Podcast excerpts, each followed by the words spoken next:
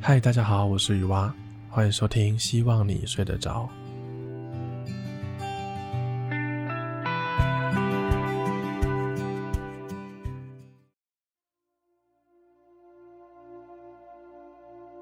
太阳西落，天色渐渐暗去，眼前的街道一盏一盏灯亮起，一会儿的功夫就变得灯火通明。摊贩们忙进忙出，各自准备自己的摊位。他们将美食、商品陈列得整整齐齐。烤肉摊冒着诱人的香气。摊主不停地翻动着烤肉串，发出滋滋的声音。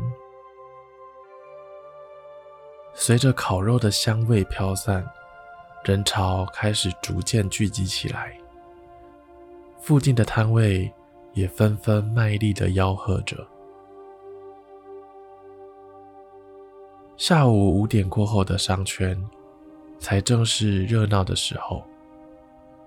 马路被各种交通工具填满，行人川流不息，街头巷尾都是熙熙攘攘的人群，就连平日也是一样。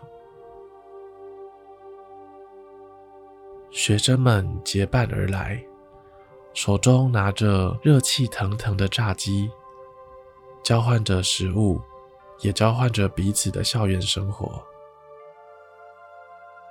也有刚下班的上班族匆匆赶来，穿着西装的男士挑选着一旁摊位上面的美食，用不健康的食物抚慰着不健康的心灵。我的摊位卖的是大肠包小肠，今年已经是第三十五年了。我每天的工作，就是先将米肠对半切开，在里面包进刚烤好的香肠。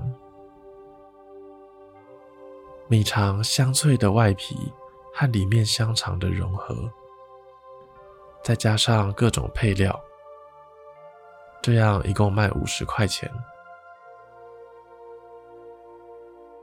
便宜的价位又能够让人吃得饱饱的，让我的摊位前。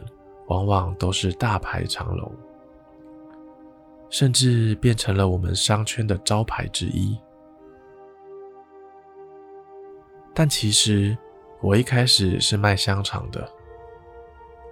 早期的我一开始推着脚踏车，搭配着一个大碗弓，里面会放着四颗骰子，玩法是一次十块。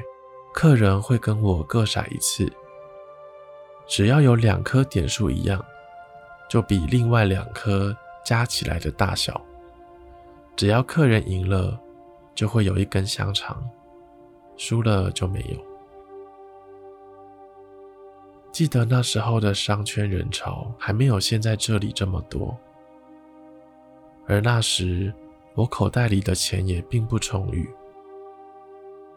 所以。只能选择以流动摊贩的方式做生意。虽然不用付摊位的租金，但坏处就是要躲警察。我每天的生意都是提心吊胆的，有时候没有跑成功，那两三天的薪水就算是丢水沟了。有时候警察心情好，开个单就算了事；有时候他的心情不好，除了口气很差，还会把我们的摊位扣着。只要被扣摊，那最少就是两个礼拜不用做生意。我听过还有隔壁摊位的积欠的罚单，加起来几十万。都还不出来。其实，如果真的有能力，谁不想要有一个安稳的摊位或者店面呢？过了几年之后，当我口袋赚了一些钱，我也租了一间便宜位置的摊位。我也同时取消了掷骰子的游戏，并且加入了烤米肠的品项。在这期间，我也同时卖过红茶，卖过洋菜冻，卖过各种东西。我会根据客人的喜好，还有销货数量来调整商品。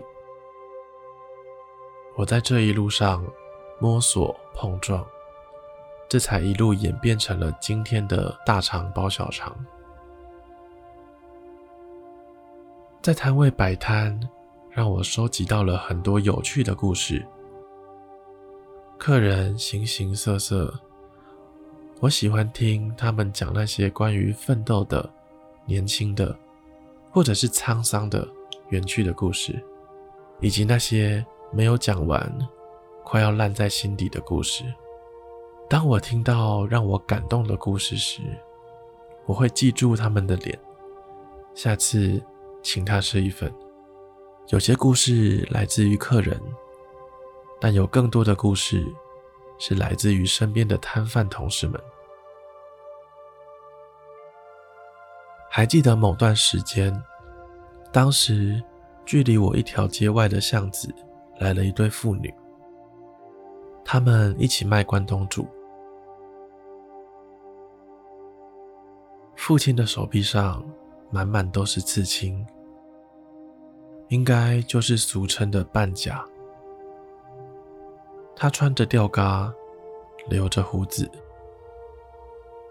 而身旁的女儿看上去可能只有国小三四年级的年纪。父女俩就这样子忙进忙出，女儿会帮忙算钱、招呼客人、收拾桌面，而这样一个。奇特又和谐的画面，不禁让我想象着一个曲折的故事。某一天，我决定尝看看他们的关东煮。当我吃下一口后，有故事的食物果然美味。大约过了半年之后，父女两人。突然就消失了。他们的摊位整理得很干净、很整洁。过了一天，再过了第二天、第三天，摊位始终没有重新开张。有人猜测父女俩可能遇到了什么困难，也有人担心是不是发生了什么变故。就这样过了两周，摊贩中关于那对父女的讨论也渐渐减少了，但他们的摊位仍然静静地摆在那里，空荡荡的，但也没有要收掉的迹象。就在我们渐渐习惯，不再过问后的某一天，那对熟悉的身影又突然出现了。还记得那时候，我们一群人高兴地立刻围了上去，好奇地询问他们消失这段时间究竟是怎么回事。询问之下，才知道他们父女俩有一个约定：父亲告诉女儿，只要父亲努力工作赚钱，女儿也努力地读书。每半年，他们就约定一起出国旅游一个礼拜，到世界各地探索新奇的事物，品味异国的风情。人啊，无论做什么事情，只要和爱的人在一起，一年下来，再有一个值得努力的目标，这就算是幸福了吧。随着时光的流逝，我也结了婚，生了孩子。我和妻子一共有三个可爱的女儿，在我的眼中，她们就是我生活中最大的幸福。但我猜，在他们眼中，我可能就是个没什么成就、一个只顾着工作的父亲吧。那时候的我，总是不经意的会这样想。三个女儿中，小女儿是最常来商圈和我一起摆摊的。从她还是个小女孩的时候，她就喜欢跟着我在摊位旁边帮忙。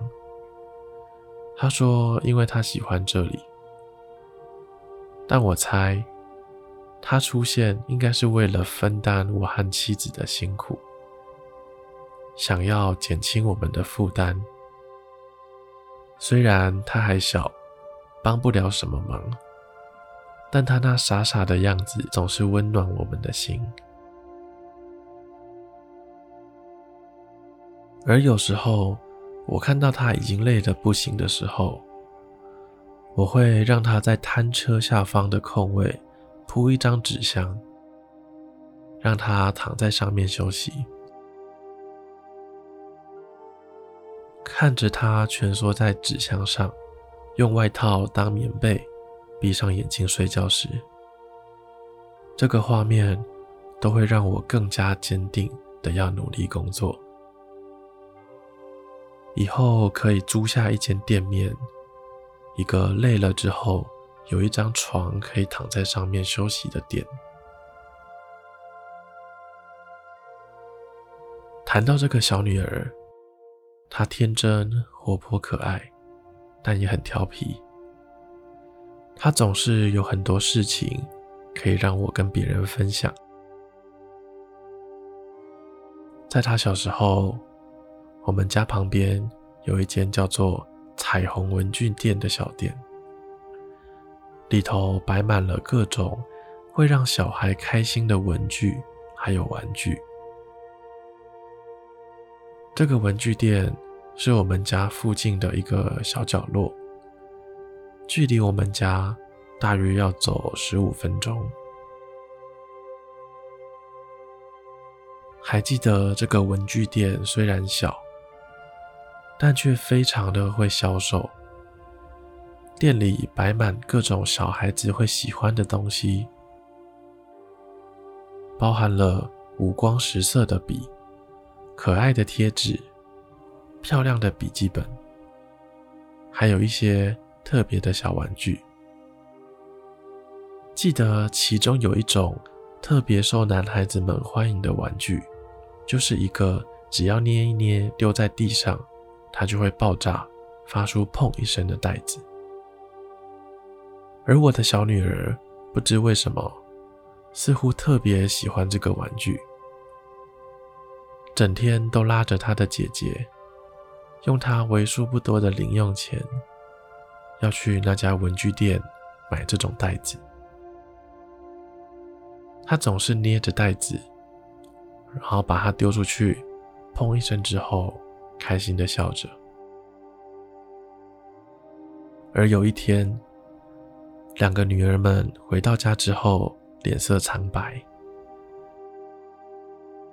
小女儿的膝盖有一些擦挫伤，明显的受到了惊吓。正在做饭的妻子连忙过来帮忙包扎，而我一问之下才得知，刚刚小女儿骑脚踏车。差点跌进水沟里，好险！跌倒的方向是往右边倒下，如果往左边的话，可能就会跌落一个大水沟里了。而那就不是只有擦挫伤这么简单了。看着受伤的小女儿，手中还捏着那个会爆炸的玩具，一脸可怜兮兮的。看了真是于心不忍。好笑的是，自从这件事情之后，小女儿便不再去买这种玩具了。而我也把那台脚踏车丢掉，换了更安全的脚踏车给女儿们骑。而如今，三个女儿都已经长大成人，拥有了自己的家庭，追求自己的事业。而我也渐渐的接近了退休的年纪。有人说过，老了之后的人生便是不断的失去，但有的会留下来。接下来这个故事便是。这个故事不是来自我的客人，也不是来自商圈的摊贩朋友们，而是一个远在两条街外、一个菜市场中的菜贩的故事。那时的我刚满三十岁，正当而立之年，也刚结婚了两年。婚后的生活，有时我会负责下厨，而这个菜市场便是我常去采买的地方。在那里有一位阿姨，她大约比我大个二十岁，她总是穿着简单，每天都在摊位上。售卖新鲜的蔬菜，看他手上的茶色斑纹，便证明了他多年来的辛勤劳动。而每次我去市场，阿姨总是热情地和我打招呼，然后细心地挑选好的蔬菜给我。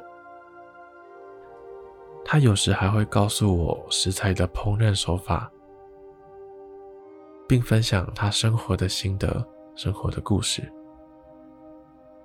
他的话语和笑容总是让人开心，但他却有一个令人难过的过去。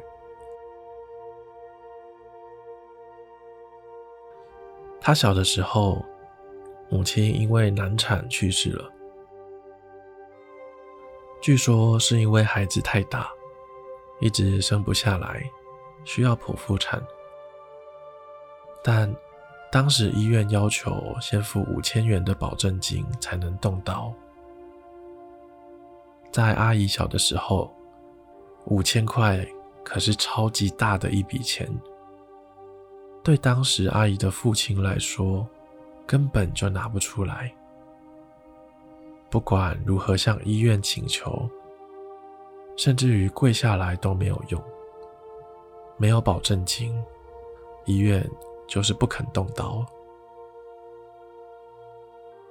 于是，阿姨的父亲到处想办法联络亲友借钱。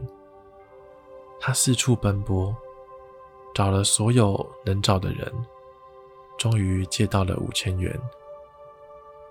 但当他返回医院时，阿姨的母亲已经撑不住离开了。自从阿姨的妈妈离开之后，当时还小的她就知道自己的责任重大。阿姨那时候才十四岁，六月才从小学毕业，七月便被迫的长大成人。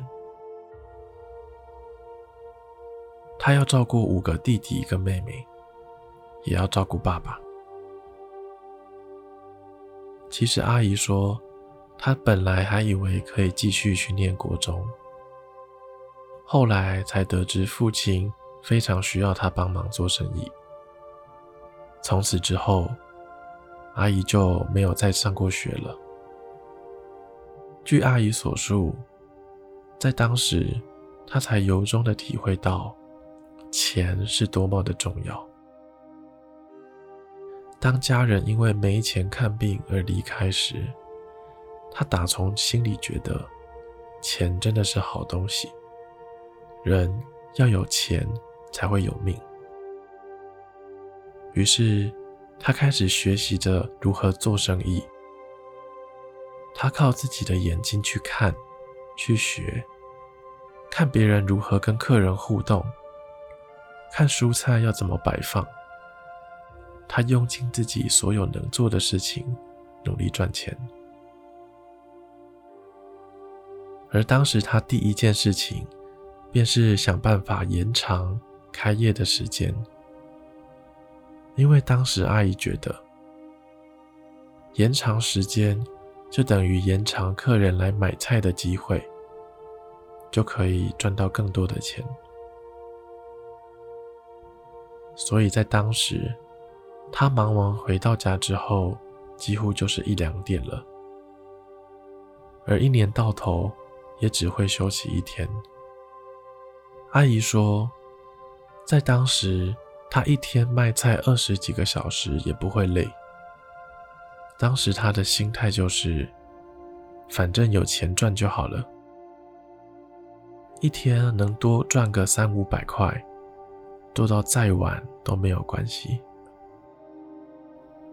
而她的这种心态一直维持到了现在。原本我以为这个故事就这样了，但最近这个阿姨变得非常的有名，因为她捐了一大笔钱给慈善机构，整个社会版面新闻都在报道这件事情。大家都在惊讶，一个卖菜阿嬷居然能够捐出这么大笔巨款做善事。有些人佩服阿嬷的善心，有些人研究阿嬷到底是如何赚到这么多钱的，而我也由衷的佩服她。当初在菜市场跟阿姨的闲聊故事，成为了我人生中的养分。当我有能力的时候，我也要不遗余力的去帮助需要帮助的人。如今，我也要退休了。现在最苦恼的事情是摊位没有人接手。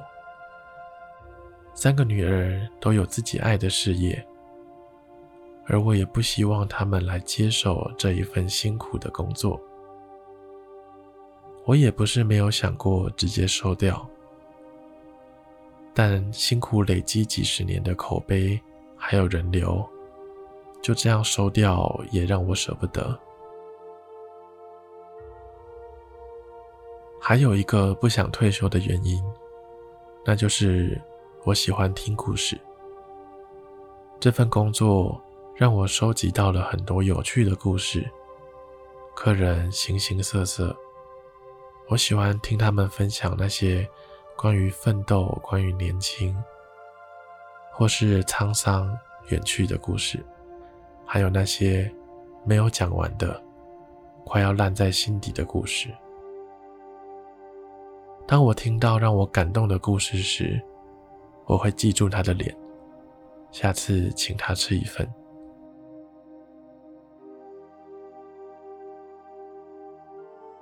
今天的故事就讲到这里了，大家晚安。